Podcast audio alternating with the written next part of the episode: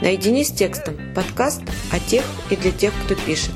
Автор и ведущая Шубина Варвара. Добрый день, уважаемые слушатели подкаста «Наедине с текстом». Сегодня у меня в гостях Андрей Велисюк, журналист, аналитик, копирайтер. Портфолио Андрея – статьи для изданий «Инк», «Коммерсант» и ряда других крупных изданий. Здравствуй, Андрей. Привет. Андрей, э, первый вопрос я всегда кратко прошу гостей рассказать, как они попали в профессию. Угу, угу. Ну, давай тогда в телеграфном режиме, чтобы уж совсем на этом долго не останавливаться. А, учился в университете на социального работника, понимал, что это все ерунда какая-то. Ну, знаешь, как всегда поступил в университет, потому что, чтобы поступить. Глупость. А, учился на социального работника, думал, чем заниматься, нравилось писать и начал пробоваться. Попробовался в районной газете, 9 месяцев писал, газета Благовещенского района «Земля и люди», как сейчас помню. А, оттуда ушел, потом поработал в ДНС, продавал компьютерную технику, надоело, ушел в областную газету, в отдел новостей. И вот там два года, собственно, была отличная школа когда там в день по 3-4 новости пишешь, плюс там еще иногда какой-нибудь материал. Ну, в общем, много текста, и там, собственно, устоялся как автор, э, переехал в Москву, и тут пошел в корпоративные медиа. Из корпоративных медиа выходил, скажем так, на минуту, когда мы запускали Инк. Э, был в команде запуска с Александром Федорчуком. Э, но, собственно, на днях я как раз отказался работать с Инком, потому что как-то сложно, тяжело. Э, в общем, в корпоративных медиа мне чуть проще. Ага, вот давай как раз сейчас затронем этот вопрос. Ты говорил мне, да, о том, что хочешь сконцентрироваться на корпоративных медиа и именно на сегменте B2B. Угу. А чем привлекателен именно этот сегмент для тебя? Почему выбор пал на него? Мне, наверное, как-то ближе логика бизнеса, потому что B2C-шная история это всегда а, какая-то стрельба по воробьям. Давайте напишем текст о том, как писал э, Стивен Кинг. На днях было предлагали написать такой текст. И, и это будет 78 тысячный текст на эту тему. Ну, неинтересно совершенно.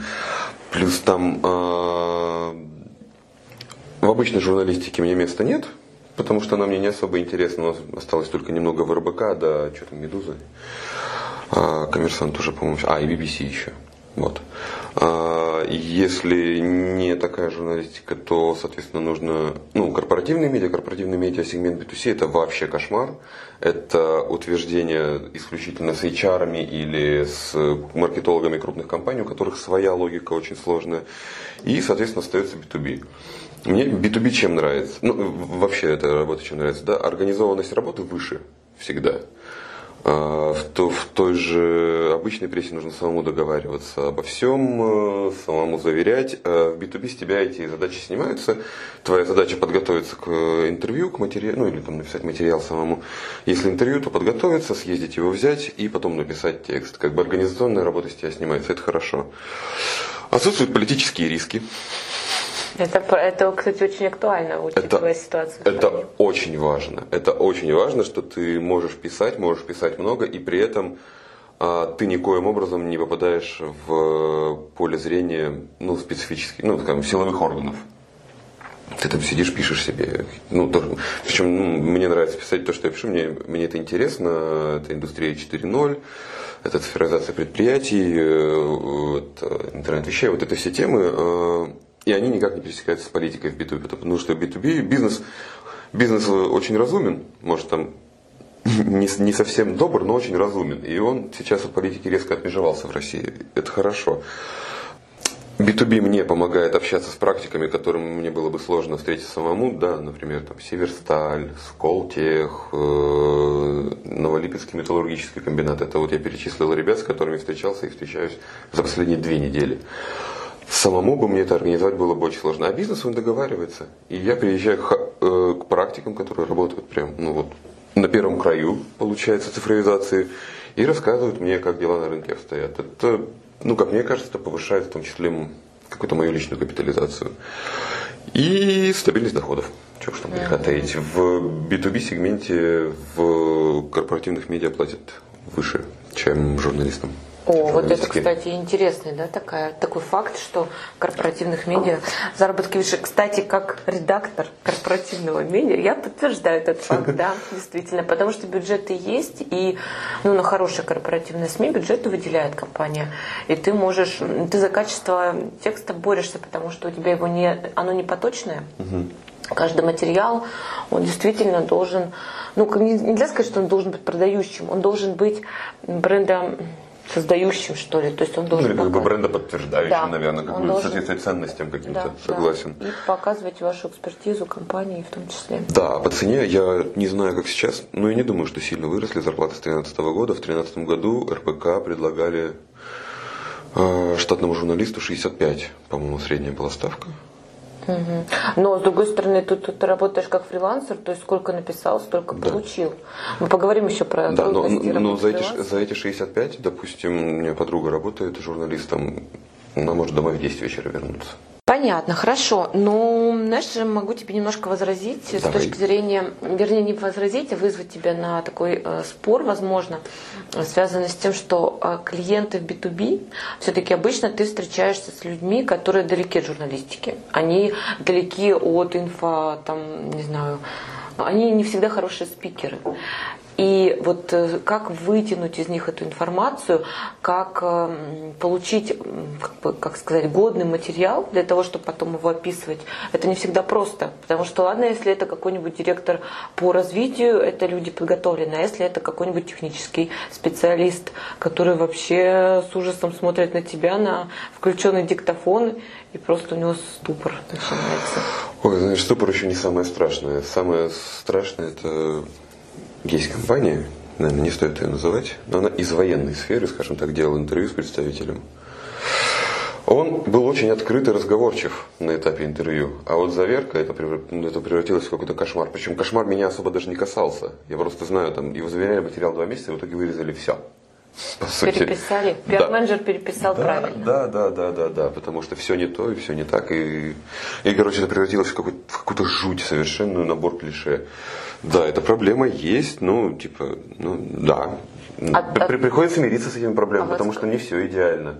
С другой стороны, я тебе скажу, что даже ребята, которые редко встречаются с медиа, они э, благодаря тому, что ты говоришь, э, что там дорогой вы мой собеседник, а, есть институт заверки, есть правила заверки у нас, поэтому текст будет заверен с вами.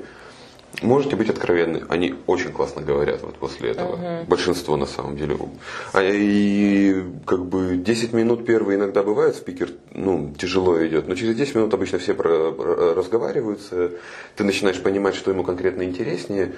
А, и в большинстве своем, я же говорю, с как бы сказать, с экспертами. Угу. И когда мы начинаем говорить о том, в чем он разбирается... Экспертную тему. Берем. Да, это просто, это соловей, ты заслушаешься, это очень интересно. Единственная проблема, да, это вот потом постзаверка, она иногда встает, и как бы как правильно оформить материал. Я встречался с тем, что они привыкли видеть интервью, и когда ты, допустим, делаешь расширенную колонку, как мы писали в Инке, не все понимают, или ты делаешь на основе интервью обычный материал, тоже не все понимают. Интервью легче заверять. Интервью, да, конечно. Почему-то, ну, я не очень понимаю, потому что что интервью, что обычный материал, это обыч, ну, обычные одни и те же факты, но вот почему-то иногда людям очень важна форма. Эта проблема есть, и да, с ней просто приходится мириться. Ну, может быть, потому что они хотят видеть э, себя в роли спикера. Видимо, да. Ты же, по, если их слова перекладываешь в статью, то ты автор. Да. А так они. Возможно, но ну, возможно, да. Я сталкивался еще, и да, я сталкивался с такой проблемой у ученых в основном. Вот их слова, им очень важно, чтобы было дословно, угу. кон- конкретно ученым. Угу. Не знаю, почему это. Ну, наверное, это особенности профессии, когда ты годами э, учишься формулировать правильно. Угу. У них же научные работы, там каждая формулировка должна быть. Ну, да. А тут ты, я прихожу со своим условно научпоп подходом, и это ну, фривольности какие-то же нижним бельем размахиваешь. Нет, давайте-ка вот по нашим формулировкам. Понятно. А не, нет ли сложности в том, что надо быть погруженным, хотя бы немного погруженным в очень большое количество сфер, а, и зачастую это сферы технические сложные, либо научные сферы, потому что, чтобы не выглядеть белой вороной, потому что ну, ты не имеешь права прийти и сказать, ребята, я ничего не знаю, расскажите мне. Ну, скорее всего, не имеешь права. Но обычно технические специалисты не очень идут на контакт с такими. Не, на самом деле технари как раз охотно идут на контакт даже после таких слов. Э, но тут другая проблема в этом возникает. Я ее понял, когда уже начал чуть больше разбираться в технических сферах, условно. Они начинают разговаривать с тобой как с дебилом, как с ребенком. То есть вот возьмем конфетку, возьмем конфетку, разделим ее, и вот так сейчас мы объясним цифровизацию предприятия. Ты думаешь, чувак, мы не объясним, давай нормально. Но ты должен тогда немножко быть в теме. Ну да, да. Ну так слушай, опять же, это помогает, как бы не помогает, как правильно сформулировать. А, именно поэтому-то я и работаю в B2B сегменте, причем в последнее время я стараюсь работать в узконаправленном сегменте. А да. в каком? У меня их два. Первое это вот то, что я говорю, цифровизация предприятий и, собственно, да, ну, условно, новая реальность, IT-технологии. Угу. А, и второе, это внезапное направление возникло, это атомная энергия. О, да. А почему ты их выбрал? Это какой-то осознанный выбор? Ну, условно, может, ты думаешь, что вот, например, IT – это будущее, и я с этим абсолютно согласна, что ну, тут всегда будет спрос э, на материалы качественно написанные, потому что… Ну, IT – это уже настоящее, но да, мне интересно в том числе части футурологии, где мы будем uh-huh. дальше лет через пять. Uh-huh. То есть я, я прям тащусь, э, когда там пишу или читаю про технологии. Поэтому да, в этом вопросе осознанный выбор. А с атомной энергии это было интересно. Мне внезапно предложили, не хочешь поработать? Я говорю, блин, это прикольный вызов. Угу. Да, в общем, атомная энергия это совершенно новый мир, это совершенно, там совершенно все мне было неизвестное. Пока, пока интересно, пока. Пока справляешься. Да, что там справляться? Сиди и работай, господи. Ну понятно. Хорошо, давай перейдем тогда к следующему вопросу. А журналистов сейчас очень сильно теснят блогеры, собственно говоря. Любой угу. человек может э, за минуту зарегистрироваться в социальной сети, либо э, в мессенджере, создать свою группу, канал и вещать туда, собственно, отбирая хлеб насущный у журналистов. А как ты думаешь, выживет вообще журналистика, твой, твой прогноз? Смотри, есть допотопное деление журналистики на журналистику факта и журналистику мнения. Журналистика мнения, на мой взгляд, не выживет, и она уже, собственно, скончалась. То есть э, Варламов популярнее большинства колумнистов, он блогер. А, наверное, из колумнистов только Кашин остался. Да и тот, по сути, уже блогер. То есть журналистика мнения, если вот по этому допотопному делению идти, она закончилась. Э, и... Ее забрали блогеры, скорее так. Да, и черт бы с ней, честно говоря. Не жалко совершенно, никогда, никогда она меня не интересовала. Журналистика факта останется, и я сомневаюсь, что когда-то блогеры ее хоть как-то смогут подвинуть. Но опять же, тут, наверное, тогда будет идти э, разговор о сращивании понятий. Потому что, ну вот пример, э, у меня есть друг, да, он работает в Transparency International. Он э, пишет расследование по несколько месяцев. Сейчас он ведет расследование, которое пишет второй год. Он проводит анализ э, по очистительным сооружениям и загрязнению воды. То есть он в прошлом году сделал забор и в этом году сделал забор, сверяет данные за два года. Это большой объем работы. И все это время ему платят зарплату. Поэтому он может вести эти расследования. Плюс есть э, институт верификации, да, система заверки и проверки данных, подтверждения. Какой блогер сможет работать два года над одной темой? А, ну, а, если, а если сможет, ну, если у него, если ему будут э, какие-то доходы, если ему будут платить деньги, тогда чем отличается от журналиста? Да. То есть, если он, если человек набрал штат людей, платит им деньги, они ведут расследование, они проверяют данные, у них есть редактор, чем они отличаются от медиа? Да, согласна. Формально. Они не регистрируются как медиа. Ну, вот это это, кстати, да, очень хорошая тема, потому что э, у меня есть законодательное ограничение, это то, что до блогеров еще не до конца добралось, но доберется. Угу, доберется. Ну, я как бы не вижу другого тренда в стране, кроме как на контроль, назовем так. И я уверен, что до блогеров доберутся и будут контролировать, потому что необходимо контролировать потоки информации. Угу. То есть это различие тоже со временем нивелируется.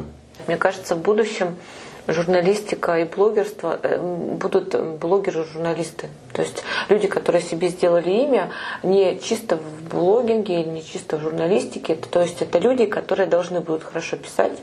Этим они будут близки к журналистам, будут учиться.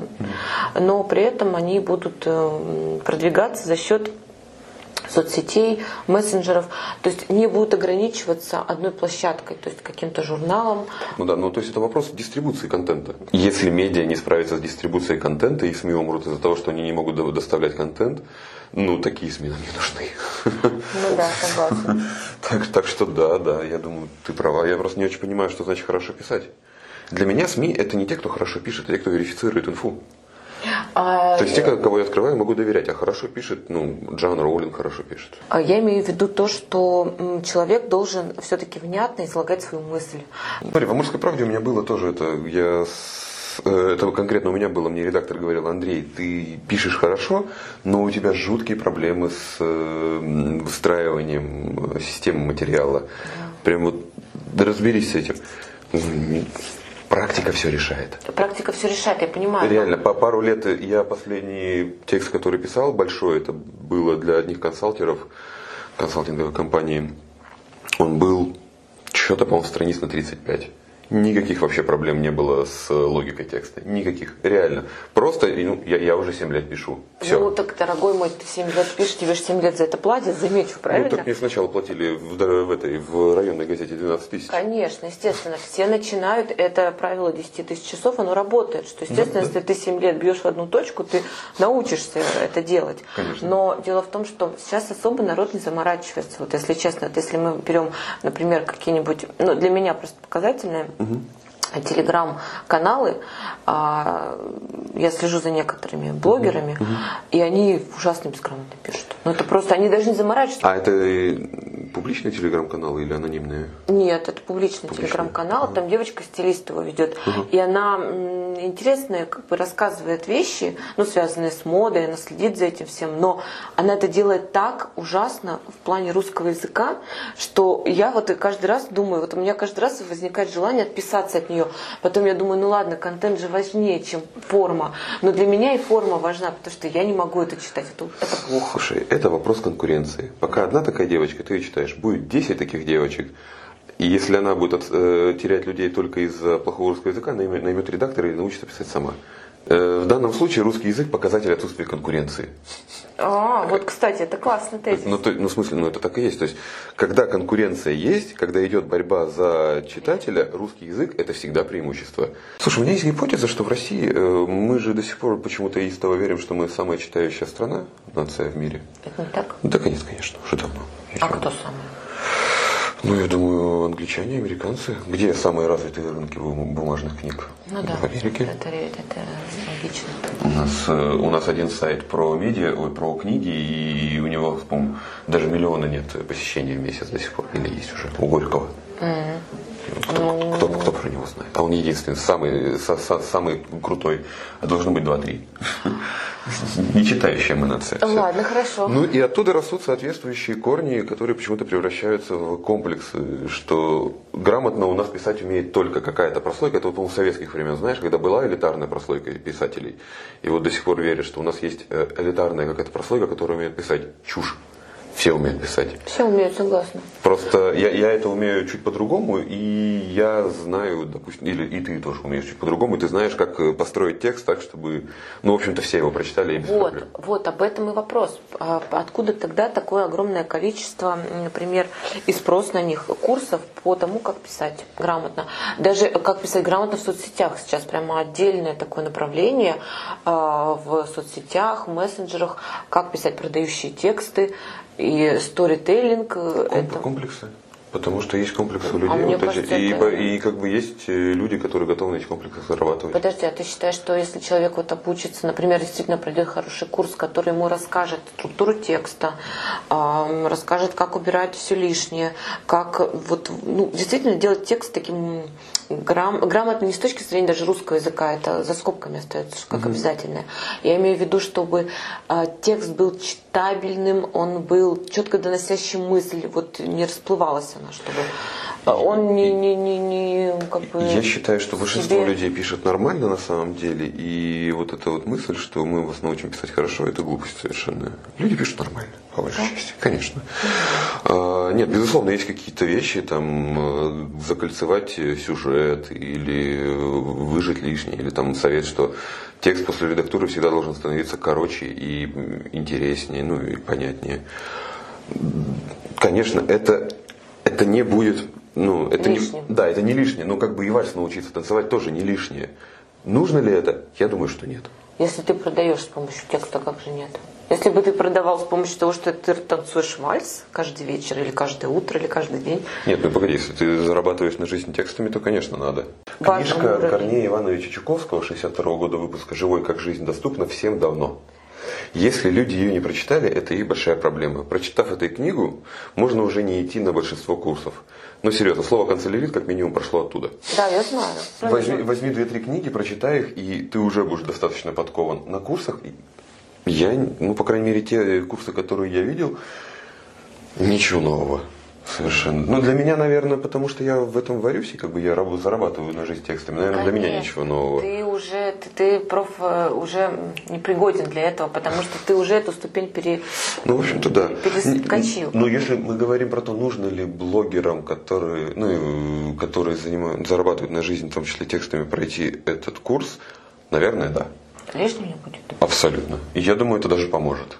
Другая проблема то, что эти курсы штампуют, э, делают штампы в головах. И есть проблема, что блогер, который приобрел людей, ну, популярность э, благодаря своей уникальности, может эту идентичность немного потерять. подрастерять. Да. Ну, то есть не до конца, но что-то там собьется. Это не круто. Короче, первая книга Ремарка лучше всех остальных, потому что он-то в то время еще не знал, как писать. Ага. И написал, как думал. А дальше потом он, э, его книги не очень хорошо продавались. С одной стороны, это хорошо, ну, как бы это разумно, это нужно. Но, мне кажется, есть риск потерять идентичность. Тогда перейдем к практической части. Yep. К...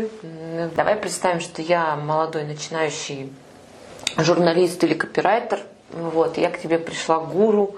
Угу. Я хочу быть фрилансером, а, проводить большую часть э, времени дома, писать тексты и на этом зарабатывать деньги. Угу. Пожалуйста, дай мне несколько советов, как начать, где искать заказы, как рассчитать гонорар и где брать темы. Самое главное. Вот как мне начать? Главное, как начать, смотря что ты хочешь. Если ты хочешь работать обычным журналистом в обычном медиа, ну, как бы, или не обычным журналистом, не обычным медиа, ну, журналистом, а, тогда, ну, значит, все начинаем с практики. В, в каждом медиа так или иначе есть э, люди, отвечающие за практикантов. Я бы рекомендовал как школы коммерсант, Репаблик и Village. Возможно, еще в РБК, но я не знаю, есть ли в РБК такой человек. Просто в этих трех медиа я точно уверен, но в РБК тоже есть. И, собственно, там тебя быстро и сурово натаскают. То есть ты хочешь сказать, что может человек прийти даже без опыта и попроситься стать практикантом. И... Ну, если без опыта, то придется очень, очень сильно убеждать, что ты хочешь. Ну, хотя бы, наверное, прийти с каким-то доказательством, что ты умеешь писать. Ну, хотя да, бы, да. Хотя да. бы выбрать, может быть, несколько тем, которые тебя интересуют, написать на них, как ты считаешь нужным, там, материал какой-то определенный, и принести это в качестве портфолио своего, даже пусть оно будет... Можно попробовать посотрудничать с небольшими блогерами для начала, которые предложить им свои материалы, ну, то есть за их авторством, а потом прийти в медиа и сказать, вот это я писал, блогер может подтвердить в приятном разговоре. Угу. Я хочу теперь стажироваться нормально. Угу. Думаю, возьмут. Если мы говорим о B2B э, и корпоративных медиа, тут есть два варианта. Первое, найти конкретное бренд-медиа, если интересна конкретная тема. Например, у Skyeng, по-моему, есть свой журнал прекрасный, у Стрелки есть свой журнал прекрасный. И, собственно, идти туда и проситься, опять же, работать. А, если тема не, ну, конкретная тема непонятна, а, то агентство. Конечно же, агентство копирайтеров. Угу. Агентство корпоративных медиа. Да, идти, да, агентство даст отличную школу, опять же, выжмет соки немного из тебя, загоняет. Зато научишься очень быстро. Да, вот это да, это будет очень, очень хорошая школа. А, бренд-медиа будет душевнее, к тебе будут там, чай, печеньки, молодой коллектив, но ты будешь специалистом в очень узкой теме. Угу. Ну да, согласна. А как рассчитывать гонорар? Хороший вопрос. А, ну, когда поначалу за тебя все рассчитают. Да, это, это я согласна. Пока, пока ты будешь тренироваться. И как бы дальше со временем придет понимание, сколько что стоит. А, если мы говорим сейчас про хороший аналитический текст на какую-то тему, там типа водородная энергетика, да, про что мало пишут, мало э, кто разбирается, и нужно там опросить пару людей на рынке, нужно покопаться в большом количестве э, документов, в том числе на английском. Ну, как бы, если ты собираешься писать на технические темы, английский нужен. Это, кстати, обязательное требование. Э, то в таком случае нужно ставить, конечно же, рубль знак. Это сейчас средняя ставка по рынку. Угу мне кажется, это даже маловато, если честно, для сложной темы-то. А, ну как? Нет, когда ты на сложную тему пишешь, ты пишешь, э, например, там 20 тысяч знаков. А, тогда нормально, да. Ну, как бы ты пишешь большие тексты. Угу. Если. Да, это, конечно, да, ты правильно сказал, еще зависит от. Э, э, от объема текстов. Если ты пишешь небольшие, там, сконцентрированные тексты на серьезную тему, то там уже рубль знак не считается. Там лучше всегда идти от э, бюджетов, которые есть у компаний. Угу. Это вот прям такой лайфхак неочевидный, который я не понял, когда я общался с консалтерами, вот с теми. Угу. Я говорю, ну, 2 рубля знак. Они такие, это сколько будет? Я говорю, ну, там столько-то они. Фу! Я говорю, а сколько у вас заложено денег в бюджете? Я говорю, столько-то. Ну, я как бы понимаю, что, что весь бюджет выбирать не стоит. Я ну, в общем, мы договорились о цене повыше. Нужно спрашивать у компании, сколько залог. Обычно там нормальные люди сидят. То есть, когда вы договариваетесь нет, можно честно сказать, говорить, ребята, типа, ну, я слышал разные расценки по рынку. Сколько у вас заложено в бюджете? Они называют сумму, и ты там чуть-чуть от нее отъезжаешь, если можешь не отъезжать. Угу. И за эту цену пишешь. Вот это такое ну понятно. Но если такой все-таки новичку давать совет, мне кажется, знаешь, если. А новички новичка не позовут на такие. Не, нет, я понимаю. Но мы, мы, мы при, при мы допускаем, что нет, на такие он к этому будет стремиться, угу. но позовут его, например, э, писать какие-то, может быть, небольшие материалы, не очень сложные, или тексты, например, для сайта описывать, тоже же надо рассчитать бюджет. Я бы посоветовала для больших лонгридов, да, рассчитывать э, рубль знак, угу. это хорошая история, а для маленьких сжатых текстов до 8 тысяч знаков, ну, наверное, тысяча для начинающего, тысяча знаков, так, может быть, побольше, поменьше. О, ну, наверное, для начинающего подойдет. Но тогда в таком случае с тобой должен и редактор возиться. То есть тебе платят мало, но тебя за это учат, условно говоря. Ну да. А где брать темы? Например, э, на какие темах нужно сфокусироваться? Вот как ты пришел к своим темам, о которых мы уже упоминали? Э, вот. Слушай, мне интересно было всегда технология. То есть все-таки это интерес? Конечно, в первую, очередь, в первую очередь всегда нужно идти от того, что тебе интересно. Если будешь идти от каких-то других вещей, со, со временем наживешься не неврозы какие-нибудь, угу. потому что делать, делать, ну, заниматься неинтересной работой не стоит. Конечно, в первую очередь нужно понимать, что тебя интересует. А если это какая-то прям совсем узкая специализированная тема, сейчас я не знаю, там какое-нибудь разведение панд в китайских зоопарках. Там, и... Значит, на эту узкую тему ты, скорее всего, будешь один специалист в России. То есть не стоит бояться узких тем. Абсолютно. Это, это наоборот идеально. Конечно. Но хуже, когда ты готов писать обо всем. Это значит, что ты вообще ни в чем не особо не разбираешься. А как, как осудить вот этот круг? Может быть, есть какие-то инструменты, которыми можно поделиться? Э, ну, по-хорошему, по-хорошему нужно, да, желательно бы прям сесть и вот по-хорошему нужно сначала отдохнуть, чтобы голова была чистая, месяц примерно ничего особо не делать, не работать. А потом сесть и на чистую, ну это мы уже идем к карьерным консультациям чистой воды. А потом сесть и вот сделать список, что мне интересно. О чем бы из этого я хотел писать, там, что я разбираюсь. Посмотреть на все это, потом посмотреть предложения на рынке, на самом деле, как, даже когда ты начинаешь смотреть, ты примерно понимаешь, э, где есть э, потребность в кадрах. Она есть везде, если что пошло. Да, согласна. Кадров у нас, у нас большая кадровая проблема во всех отраслях, насколько мне известно. Ты три года про HR еще писал в свое время. Uh-huh, uh-huh. Ну вот, да, и как бы с этим списком потом ты ну, начинаешь, э, составляешь отдельный еще список, где бы ты хотел работать. Угу. Я просто писал в свое время письма, я хочу у вас работать. О, и как? Сколько у тебя откликов было таких? Ну, в РБК меня позвали на стажировку. Я постажировался месяц, и мы как бы с ними поняли, не, ребят, мы друг другу не подходим. Ага. И разошлись. Я написал в РБК, и тогда еще в слон. Угу. РБК позвали, слон нет. 50%. Угу. Давай перейдем к следующему вопросу. Угу. Поделись, пожалуйста, профессиональными секретами, как ты работаешь с текстами. Наше профессиональное сообщество не любит рассказывать свои профессиональные секреты. Я вообще не понимаю, что там, какие секреты берешь и пишешь. Ну смотри, все просто. Если это интервью или репортаж, то есть когда ходил куда-то и записывал, э, то просто берешь и пишешь, как идет в хронологическом порядке. Э, потом можно поменять некоторые сегменты местами. Ну, то есть э, я всегда работаю по принципу блоков. Я делю текст на несколько блоков, и потом, если что, эти блоки просто переставляю. Э, и когда я ну, понимаю, что вот так, такой порядок блоков оптимален, то есть у меня интересное начало, у меня интересный конец, у меня в середине спикер разгоняется, или там репортаж разгоняется, то я потом просто между этими блоками делаю связки буквально там дел на 10 минут, ерунда совсем. А, если... А, ну и как бы потом я, соответственно, пишу лид заголовок. Угу. Ни, никогда не пишу в обратном порядке, потому что я не до конца понимаю, допустим, что у меня будет репортаж, я же могу что-то выкинуть, и зачем мне это в лид писать? И потом переписывать его, значит, ну, зачем уж проще тогда, когда будет готов текст, написать лид. Потому что что репортаж, что интервью, там обычно тема определена. А я, кстати, всегда с лидом А вот когда ты пишешь условно аналитический материал, заголовок, потом лид. Потому что иначе ты не будешь понимать, о чем текст. Тебя будет бросать в разные стороны.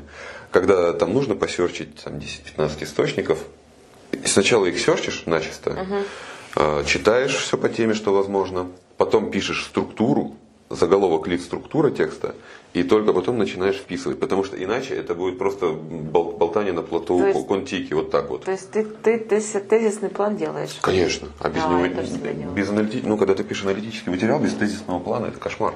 Да. Я писал пару раз, я тебе говорю, ты, да, ты сначала напишешь там там 1018 знаков, потом такой, какая чушь, и 1010 удаляешь, думаешь, а зачем вообще, это была лишняя работа.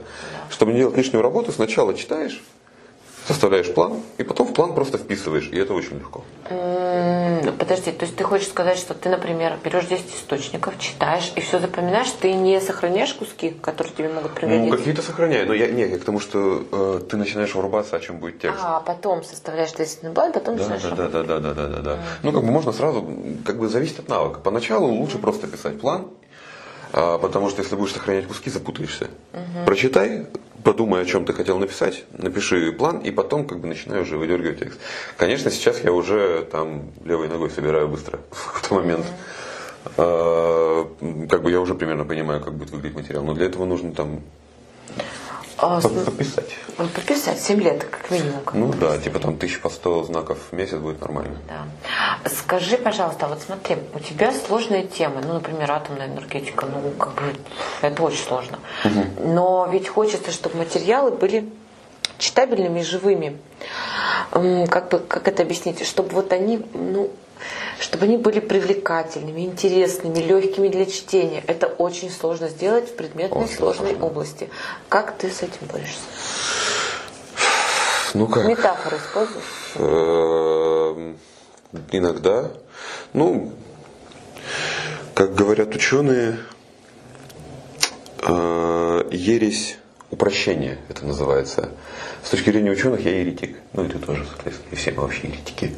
Приходится, да, приходится в ересь упрощения, максимально упрощать, э, как-то, да, использовать метафоры. Ну, метафоры это очень редко надо использовать. Я вот эти скользкие сабли метафор терпеть не могу. Угу. Нужно... Про золотую пулю. Да, да, да, да, да, точно. Все серебряную. Серебряной пули не, не существует. Серебряная пуля. А, да нет, а что-то золотое еще было там у нас. Сере... Золотое перо обычно. Да, золотое перо, серебряная пуля. Серебряной пули не существует, да. Каждый второй спикер мне об этом рассказывает. Я, да, я, кстати, я, я уже думаю, может это вписать вопрос первым начинать. Существует ли серебряная пуля, пуля. в вашем? А, кстати, да, это, это фишка. Реально очень многие, э, вот, э, господи, технические специалисты, ну, технические специалисты, да, да, я имею в виду людей профессии какой-то, они реально любят эту историю да, про серебряную пулю не существует. В информационной безопасности. Конечно. Ну, и это вообще нигде не существует. Э, да, есть такая. Короче, ну, просто едешь в прощение. Кошмар. Да. Потому что если написать сложным языком, конечно, никто читать не будет. А я очень сильно ориентируюсь на какую-то условную там музыку текста, да, как он звучит. То есть я пишу внутри абзаца всегда, у меня есть длинные и короткие предложения, я их перемежевываю. То есть, допустим, два длинных предложения рядом я не ставлю. Угу. Я лучше, если у меня вижу, что идет рядом два длинных предложения, я их обязательно разобью. Что на самом деле точку можно ставить в большинстве случаев. В середине предложения поставь, не, не потеряешь смысл. Угу. А, если много коротких предложений, создается рваный ритм, да. и читать тяжело. А если там условное там короткое предложение, длинное, два коротких, длинное, там среднее предложение, тогда легче читать. То есть, ну, человек, чтобы не спотыкался. Угу. Как-то ну, есть прием телевизионщиков, они всегда текст, который написали, читают. Э, если хочется добиться там максимальной гладкости текста, просто прочитай его и Фух. Да, конечно. И ты будешь понимать, где места. Если ты запинаешься о них, когда читаешь, человек будет также запинаться, когда будет э, читать про себя. Угу. То есть, если читаешь слух и запинаешься, он будет также запинаться. Есть очень сложный прием Довлатова, да, который я не, ну, я, меня все греет мысль написать текст в его стиле, но сложно. У него в предложении никогда не было двух слов, начинающихся на одну букву. Mm-hmm. Он типа искусственно так себя. Ну, наверняка были, конечно, но есть у него такое ограничение было. А, можно его попробовать. Два прилагательных используешь? Э, подряд? Да. Я вообще прилагательные не очень люблю. И наречия не люблю. То есть, ну, как у Кинга, да, наречиями дорога в ад выслана. Глаголы. Глаголы наши все, всегда, всегда использую глаголы. Э, чем ты вдохновляешься? То есть вот смотри, на своем примере угу. расскажу. Я слушаю подкасты. Угу. Почему я решила делать подкаст? Я долгое время слушала подкасты. И мне нравится, ну, я аудиал, угу. и поэтому мне очень хорошо вот этот вот способ доставления информации. И плюс я когда слушаю, я очень много нахожу новых идей. Книги, статьи, подкасты. Вот, то есть это то, что меня реально подпитывает, вдохновляет и откуда рождаются какие-то новые идеи, какие-то компиляции потом получаются. Статьи меня не вдохновляют в последнее время. Вообще, даже зарубежных коллег ни за кем не следишь? Нет, зарубежные нет. Зарубежные, конечно, круто. А за кем следишь? Сейчас по, по, по России. Слушай, я не слежу за конкретными. Э, э, кстати, нет, в России есть женщина, за которой слежу, конечно же, это Леся Герасименко. Большой талант. Большой талант. Все мы копошимся в тени Герасименко. Вот, она, да, она классно пишет, наверное, ее, ну, у нее очень сложные темы всегда, очень тяжело читать. Из зарубежного я не слежу за кем-то конкретным, но я могу порекомендовать некоторые вещи. Там, конечно же, это Вайнгартнер, расследование о деле Димы Яковлева. Это какой-то запредельный уровень журналистики. Я не уверен, что мы когда-то научимся так писать. Научимся, наверное, если нужны другие условия внешние. А пока даже близко никто к нему не подошел, расследованию этому. А, есть шикарный очерк, по-моему, 70-х, лучший журнальный очерк всех времен народов считается, Фрэнк Синатра простудился. Когда мне скучно, я его перечитываю и понимаю, что вот это, блин, круто. Так надо писать. А, а так я больше читаю, наверное, по своим темам. Угу. По своим темам просто источники читаешь, чтобы быть в курсе. Типа да, да, исследования. Понятно. Я больше люблю исследования читать. А из книг, ну, Труман Капоте, конечно. Это там, величайший стиль из 20 века. Я не знаю, если кто-то лучше. Э, из русских, ну кто? Ну, Лимонов, Толстая. Толстая это тоже очень, очень высокое понимание языка. Ну и классика Довлатов, Чехов. Угу, Там, понятно. Хочешь писать хорошо, читай Чехова и Гоголя и повтори за ними. На, современ, на современный манер. Ну слушай, это, это не, не, не просто, если честно. Вот именно. Если ты научишься писать как Гоголь, ты гений, наверное. Ну да, но мне кажется, у него настолько авторский был стиль такой. Какой у него стиль? У него он в разном стиле писал, в том-то и суть. Почитай ревизора и э, мертвые души. И третий этот э, Тарас Бульба. Он мультистилист, он во всех стилях делал. Корней Чуковский, «Живой как жизнь». Если кто не читал, обязательно прочитать. А я в Барто влюбилась. У меня, поскольку маленький ребенок, и мы слушаем, мы слушаем стихи. И читаем стихи мы. У нас есть Маршак, но мне больше нравится Барто. А я уже выучила все ее стишки наизусть, потому что мне так нравится. Я их мужу отправляю в iTunes. потому что реально это круто. Это как, как будто ты ну, как, как музыку слушаешь. Не, у, у, у нее, да, у нее очень хорошие детские стихи, но как бы если ты пишешь аналитические тексты, ориентироваться на стиль ну, Барто. Нет, нет, понятно, конечно, естественно. Вот, ну, так.